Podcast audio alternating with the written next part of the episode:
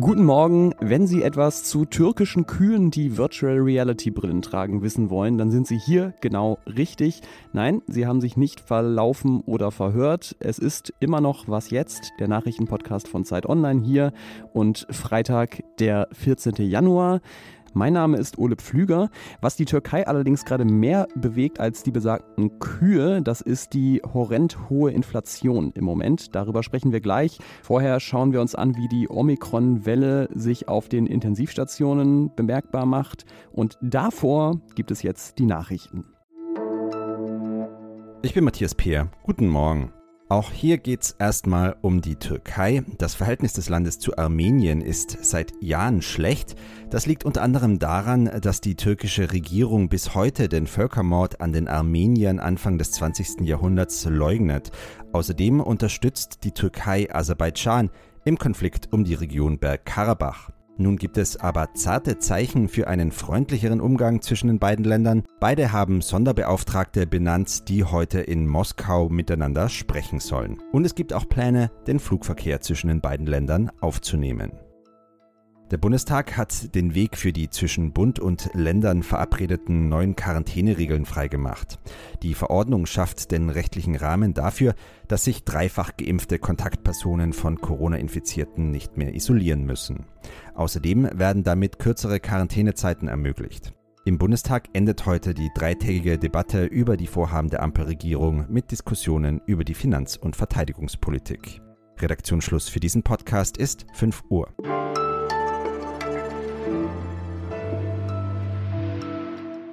Wo stehen wir eigentlich gerade in dieser verdammten Pandemie? Es wäre alles ein bisschen leichter auszuhalten, wenn wir wüssten, ob wir schon fast am Ende sind oder immer noch mittendrin. Das ist aber leider schwer zu sagen. In einem Artikel, den ich auf Zeit Online gelesen habe und den ich Ihnen auch verlinken werde, steht, wir sind jetzt in der Phase des Omikron-Paradox.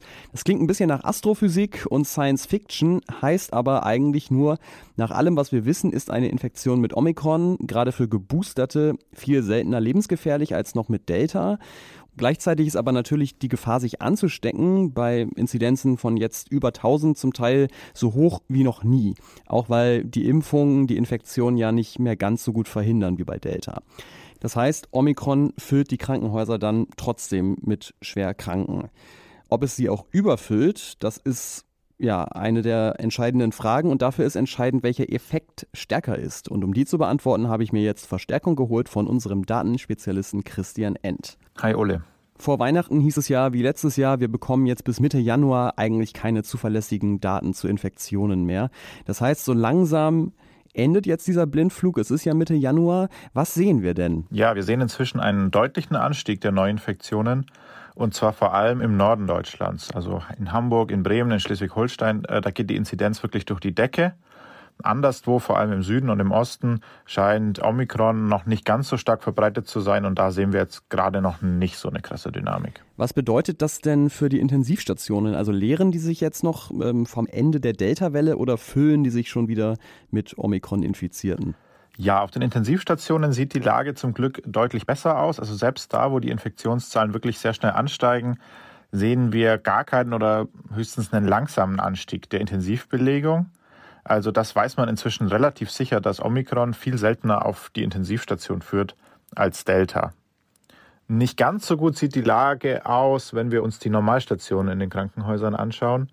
Da sehen wir zum Beispiel in Bremen schon einen sichtbaren Anstieg. Auch der ist aber deutlich äh, weniger steil als bei den Infektionszahlen. Ähm, wir hatten ja allerdings schon häufiger in dieser Pandemie die Situation, was heute gut aussieht, kann morgen schon hässlich werden. Und da ist vielleicht der Blick ins Ausland nochmal interessant, weil es gibt ja Länder, die sind schon ja ein Stück weiter in der Omikron-Welle, zum Beispiel Dänemark. Können diese Länder uns irgendwie was darüber verraten, was auf Deutschland noch zukommen könnte? Ja, ein Stück weit schon, wobei das schwierig ist, weil das wirklich in jedem Land gerade ein bisschen anders ausschaut. Das hängt zum Beispiel ganz stark davon ab, wie die Impfquote in, in den Ländern ist, auch die Boosterquote. Ähm, wir sehen jetzt aber in mehreren Ländern, dass die Zahlen genauso schnell, wie sie gestiegen sind, teilweise auch wieder abfallen. Also in Dänemark ist schon, glaube ich, auch in den Krankenhäusern gut was los, aber ähm, bevor da jetzt auch die ganz große Katastrophe kam, äh, fällt jetzt die, die Kurve der Infektionen auch schon wieder. Also das scheint nicht so schlimm zu sein. In den USA gibt es teilweise in den Krankenhäusern ganz ähm, schwierige Situationen, weil dort eben auch die Impfquote teilweise nicht so hoch ist. Und ähm, von daher kann man es nicht so allgemein sagen. Ich denke, wir werden auch in Deutschland vielleicht je nach Bundesland dann am Ende ganz verschiedene Situationen haben, weil ja auch hier die Impfquoten relativ stark variieren. Christian End hat sich mal wieder durch die aktuellen Infektions- und Hospitalisierungszahlen gegraben. Vielen Dank dir. Jo, gerne, Ole. Bis bald.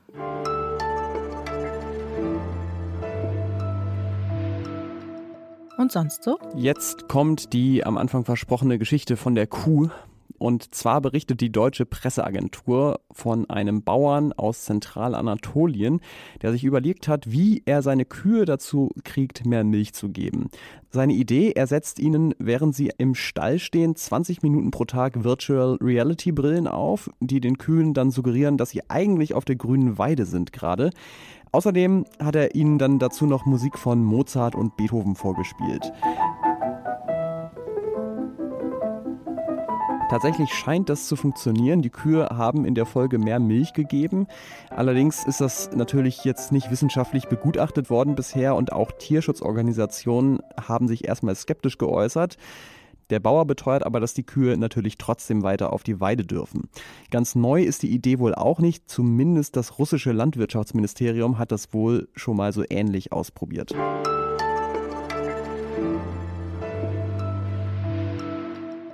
Recep Tayyip Erdogan, der Präsident der Türkei, hat ein Problem und das ist so ernst, dass Weggucken oder selbst Virtual Reality Brillen nicht mehr helfen werden. Gemeint ist die Inflation. In Deutschland äh, war es ja schon bemerkenswert, als die im Herbst auf 4% gestiegen ist. Vor allem für Menschen mit wenig Geld ist das halt ein Problem, wenn alles, was man zum Leben braucht, plötzlich eine Spur teurer wird. Aber es ist eben kein Vergleich zu dem, was gerade in der Türkei passiert. Da ist die Inflation nämlich innerhalb von einem Jahr auf 36 Prozent gestiegen.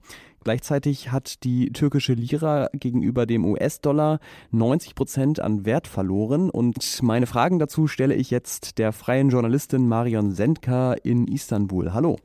Hallo. Was sind denn die Hauptgründe für die hohe Inflation in der Türkei?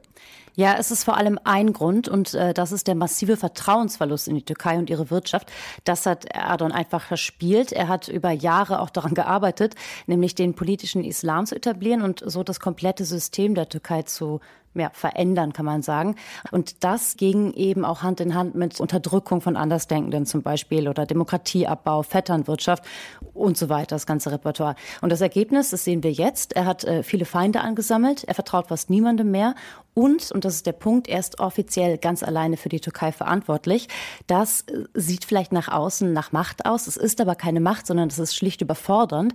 Und das endet eben darin, dass die Türkei einfach auch wirtschaftlich nicht mehr verlässlich ist. Erdogan war ja auch deswegen lange sehr beliebt, weil viele Türkinnen und Türken einfach besser finanziell dastanden als vor ihm. Mhm. Wenn sich das jetzt ändert, was bedeutet das denn für ihn?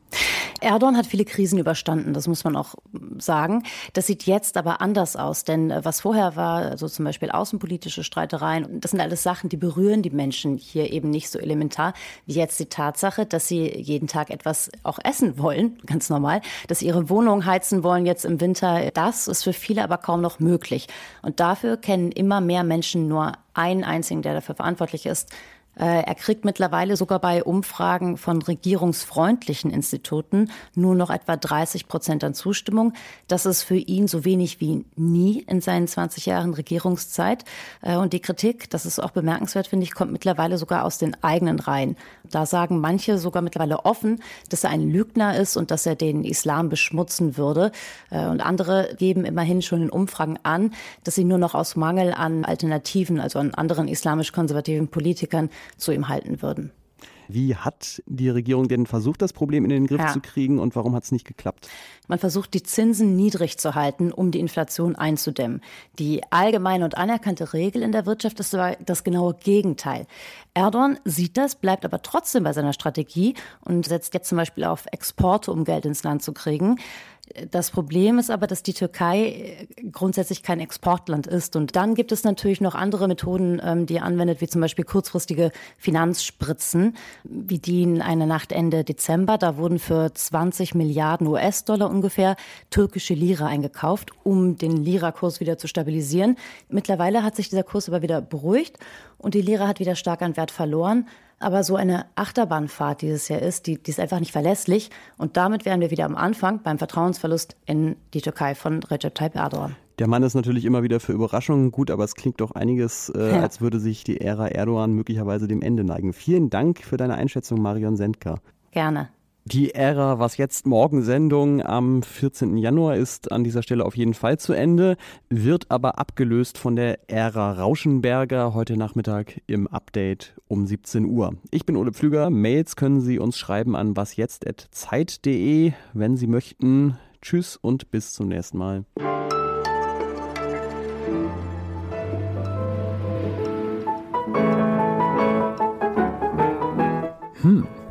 Kriege ich auch plötzlich Hunger auf Gras.